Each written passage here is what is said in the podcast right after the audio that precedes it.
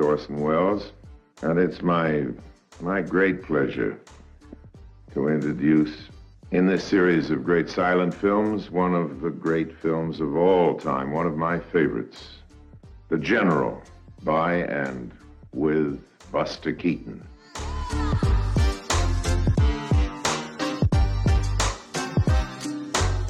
Că cu toții am văzut imagini sau scene din uh, filmele moderne care sunt inspirate și, uh, și au influențele de la un mare regizor al timpurilor, uh, nimeni altul decât Buster Keaton.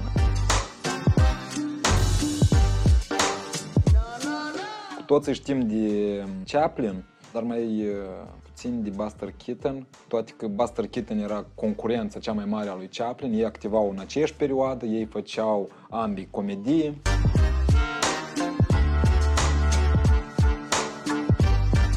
Prin ce a influențat Buster Keaton alți regizori și continuă să influențeze până azi? În primul rând aș spune prin imagine, Buster Keaton reușește să găsească comedia în formule geometrice, în compoziție.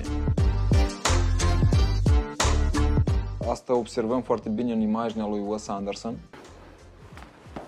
Prin trucurile sale, el făcea niște trucuri um, acrobatice foarte periculoase. Pe atunci nu existau cascadori. Și cine face asta? Jackie Chan. Jackie Chan e Buster Keaton în picioare azi.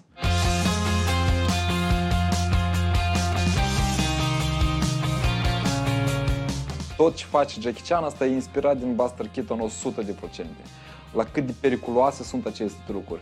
Le face și el însă și nu folosește cascadori.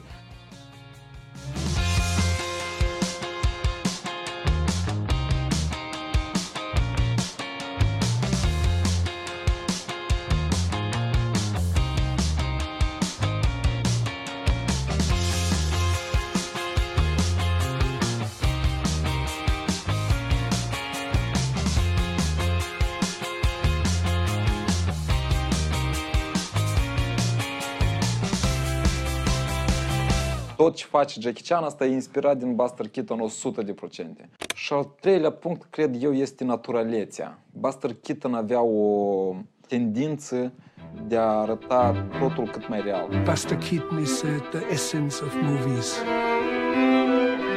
A lot of my daring came from Keaton.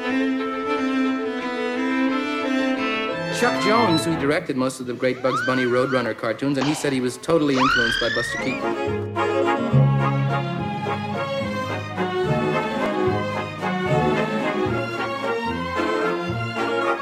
Părerea mea, Buster Keaton are filme și mai spectaculoase și mai curioase, dar The General era preferatul său film, el ținea foarte mult la acest film și posibil este filmul la care el a depus cel mai mare efort. For all his own shorts and features, except for The General, Buster never had a script. Filmul The General, film filmat în 1926,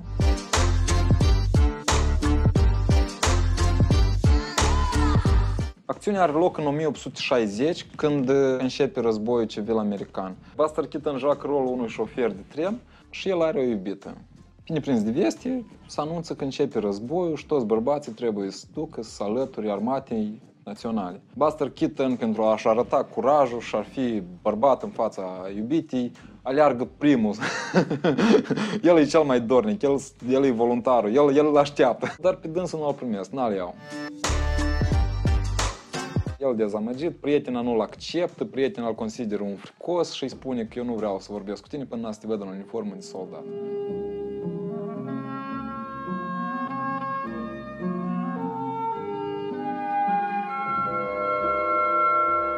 Dar războiul civil are loc între partea din nord a Americii și de sud, lupta America cu America. La un moment dat, niște soldați americani din nord, șpioni, fură o locomotivă de la soldații din sud. Și în acea locomotivă, întâmplător, nimerește anume iubita lui Buster Keaton, care el, respectiv, îți vrei să o salveze. Este mai mult un action, o aventură împletită cu o istorie romantică, comică și nuanță de dramă. Dar action și chiar e action. I am a big proponent of action cinema, and it's one of the great action movies.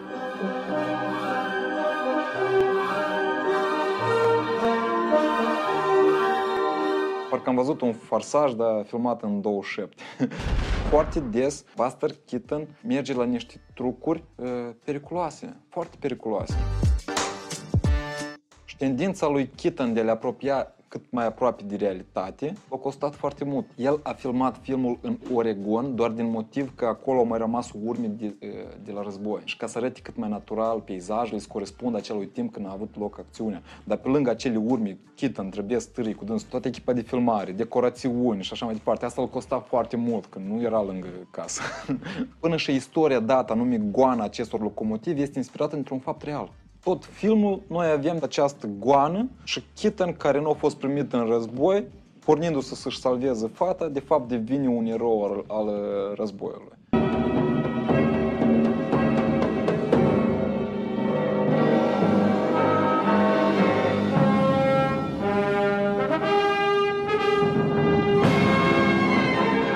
Tendința lui Keaton de a se apropia de realitate și tot ce se întâmplă în cadru să fie cât mai real, se observă și la nivel de joc actoricesc. El avea obiceiul să-mi spună tot ce s-a întâmplat actorilor. Adică el spunea doar informația care considera că actorul trebuie să o cunoască. Ca de exemplu, la ce mă refer? Cea mai scumpă scenă filmată vreodată în filmele mute este cum locomotiva cade de pe un pod.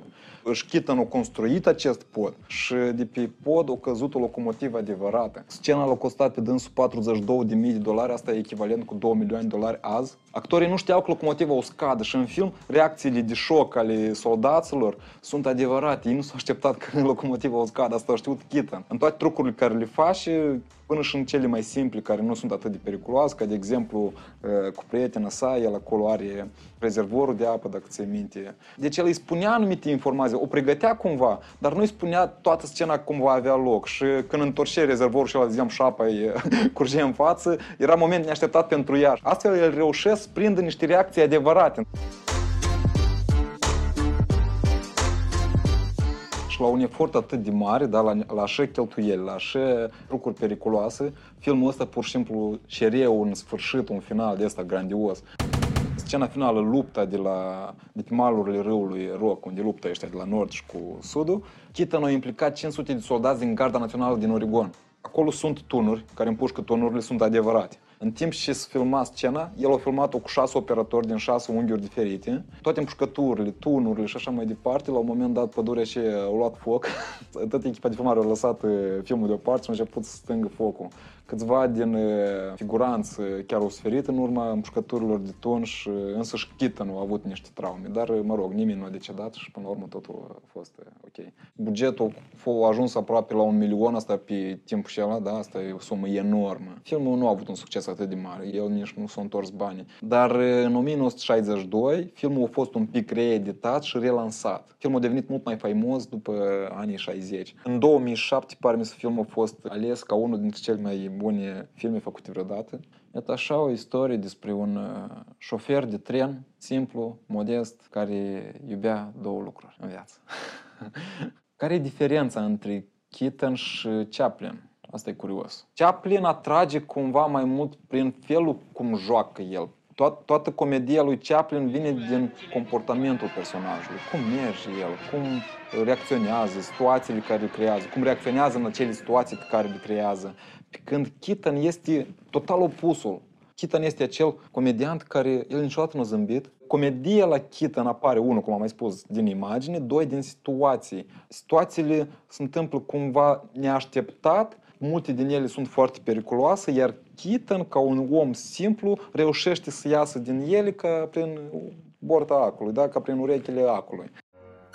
Foarte mult asemănător cu Jackie Chan, de fapt, da? același lucru. Și în urma lor, din nou, noi vedem aceeași față, așa neutră, dar totodată el are o carismă, așa, inexplicabil, dar are, are o carismă. They called him that, the great stone face, but it was far from accurate. Buster's face had a great variety of expressions. His eyes alone told many emotions. He just didn't ever smile. This man could do all of these things without saying a word and without moving his face, and you knew exactly what the story was. Acting is in the eyes, not the face.